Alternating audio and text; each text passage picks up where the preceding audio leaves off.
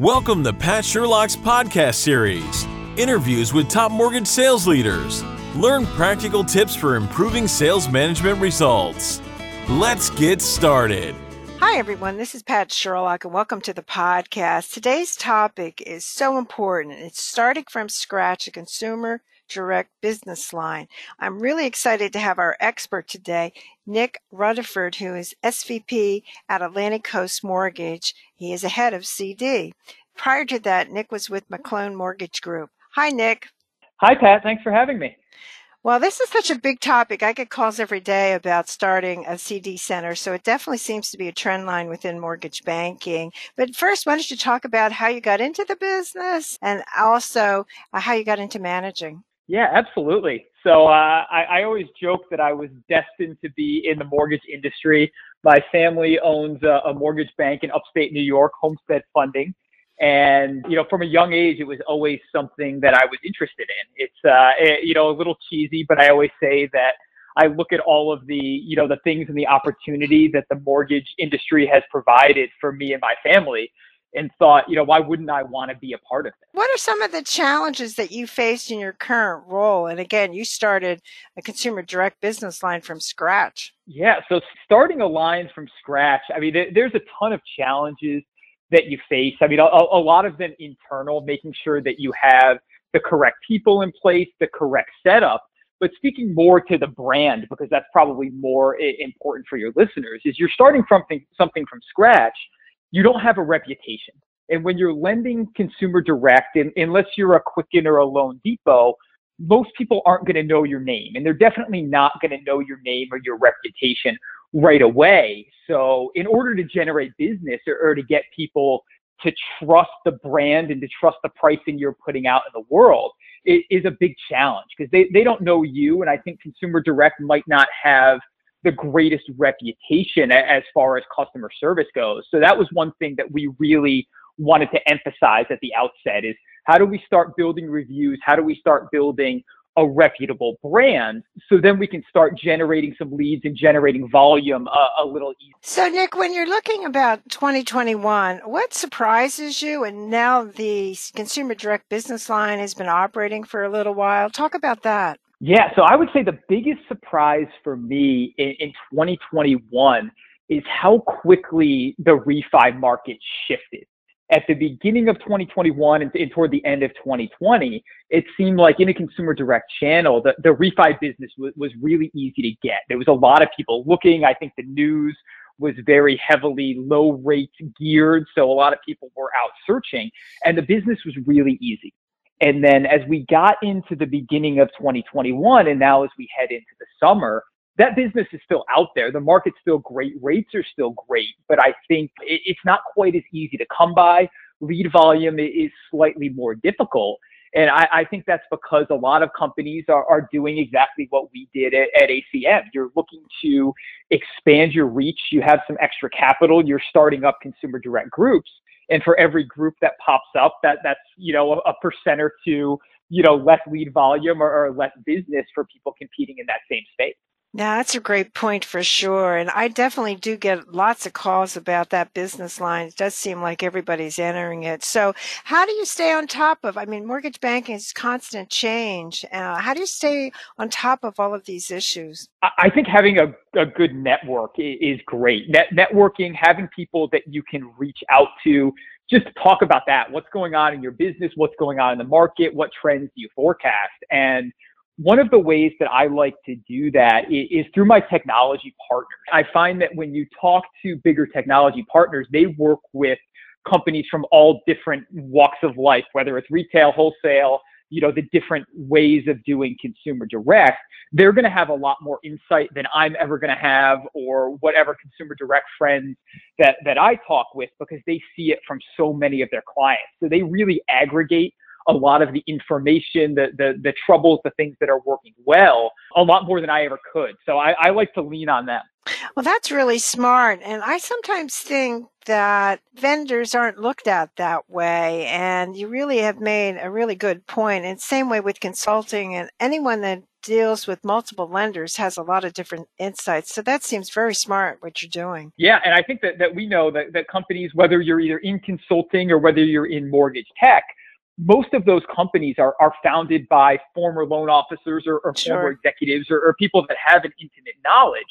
So not only do they have this database, they understand exactly what we're going through. So they know how to apply that information and, and, to really guide us on the right path. Well, that's certainly the role that a good partner does. And I think that's certainly what people should be looking for. So let's dovetail into the nitty gritty of starting from scratch. So tell us what you did when you started the, the consumer direct business line. What was the first thing you did? It sounded like you were establishing the brand and then walk through what were some of the other steps? Yeah, so I think the first and the most important thing was for us to figure out what type of consumer direct channel we wanted to have. And by that I really mean like where is where is your volume coming from? What is your setup going to be? Once you figure out what your setup's going to be, whether it's doing, you know, data leads, rate table advertising, you know, having a call center direct mail, once you establish that, then you can really understand what type of staffing do I need to make this work? You know, how what's our minimum number of loan officers? What do we need on the operation side? So once we decided this is the type of consumer direct channel we wanted to have, then, then we really dove into technology. Let's let's get everything set up to give our loan officers the tools to do their job correctly. So that was really kind of steps one and two of how we got the ball rolling. And so, what did you work on once you had the strategy down? I mean, what was the length of time that that took you? Uh, uh, that's not something you do in a day. So, how, how, did you? What was the time frame for that before you went into the technology component? Yeah, so lucky enough, the the overall strategy of the the type of consumer direct channel we wanted to run was something that we flushed out right at the beginning. It, it, was a very similar setup to the one that I had at my previous job. So a lot of that groundwork was done. So, so for me, that was easy. But I think that that's something that, it, you know, should take more time than you think it's going to take. And those decisions are very important. So I wouldn't try to rush into let's get something built. I would spend a lot of time on that business plan and, and that idea of setup before you really rush into get doing anything else. So, do you find, and again, not just at your lender, but maybe at other lenders, that when it's a retail business who's now adding a consumer direct business line, that there's a conflict or there's not really an understanding of the dynamics? Talk about that. That's a really, really interesting question. And I think it's a question that has a lot of layers. So let me start at the beginning. So for me, when we're, we're developing a consumer direct channel at a retail bank, the, the things that I found most important personally that I really wanted to strive to create was let's piggyback off of what the retail channel does well. And the retail channel that I work for was very service oriented, customer first, five star reviews, really well known entity in their area. You wanted to have those same values. Volume isn't going to be first. The reputation and the customer service is going to be first and foremost, and then the volume will come. So, so that was something we tried to do. Let's piggyback off of those strengths. We do a lot of purchasing consumer direct because I think most retail channels focus on purchase. So you have the setup, you have the operation staff, you have the knowledge to deal with that longer loan cycle, which I think can be a benefit in consumer direct, not, not just doing refi, but, but having multiple channels. And that's really easy when you have, you know, a retail base that's used to doing that type of business you know, as for uh, you know adding consumer direct to a retail channel, I think that that's a very it's a very sensitive area because retail is what made our business. Our company is successful because the retail brand has been successful for a decade and they, they do great business. And what you want to do is you don't want to infringe on any of that business. You don't want to compete in the same areas.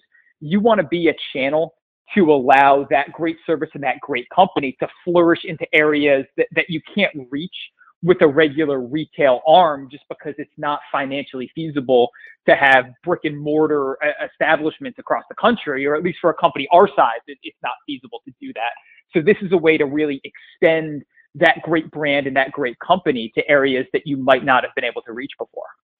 So, when you established the strategy, it sounds like you were just trying to build off of the purchase uh, money strategy, which is pretty unique because many consumer direct uh, call centers are viewed as just refi shops. What's your thoughts on that? the reason that I like to, to focus a little bit on purchase, and, and when I say that, that's not our, our primary objective. We take what the market gives sure. us. If it's a heavy refi market, we'll write refis. But doing purchase on the consumer direct side is something I always gravitated towards because then you're really not at the mercy of the market.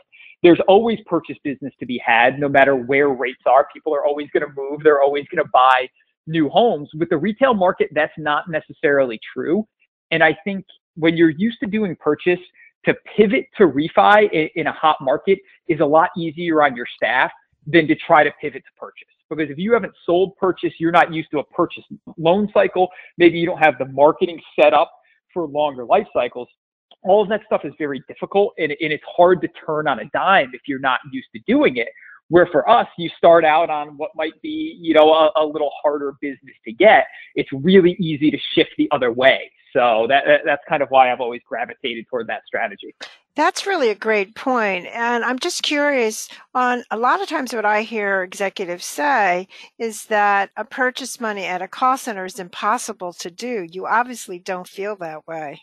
Yeah, I think that it really might have a lot to do with where you're getting your leads from. Because I think if you're doing you know, maybe a direct mail or, or, you're doing some of these other avenues, it's really not easy to advertise towards purchase because how do you identify those people? It, it's very easy with the data we have available to identify refi. You're pulling, sure. you know, public record data, you're pulling loan data. You know when a refi makes sense.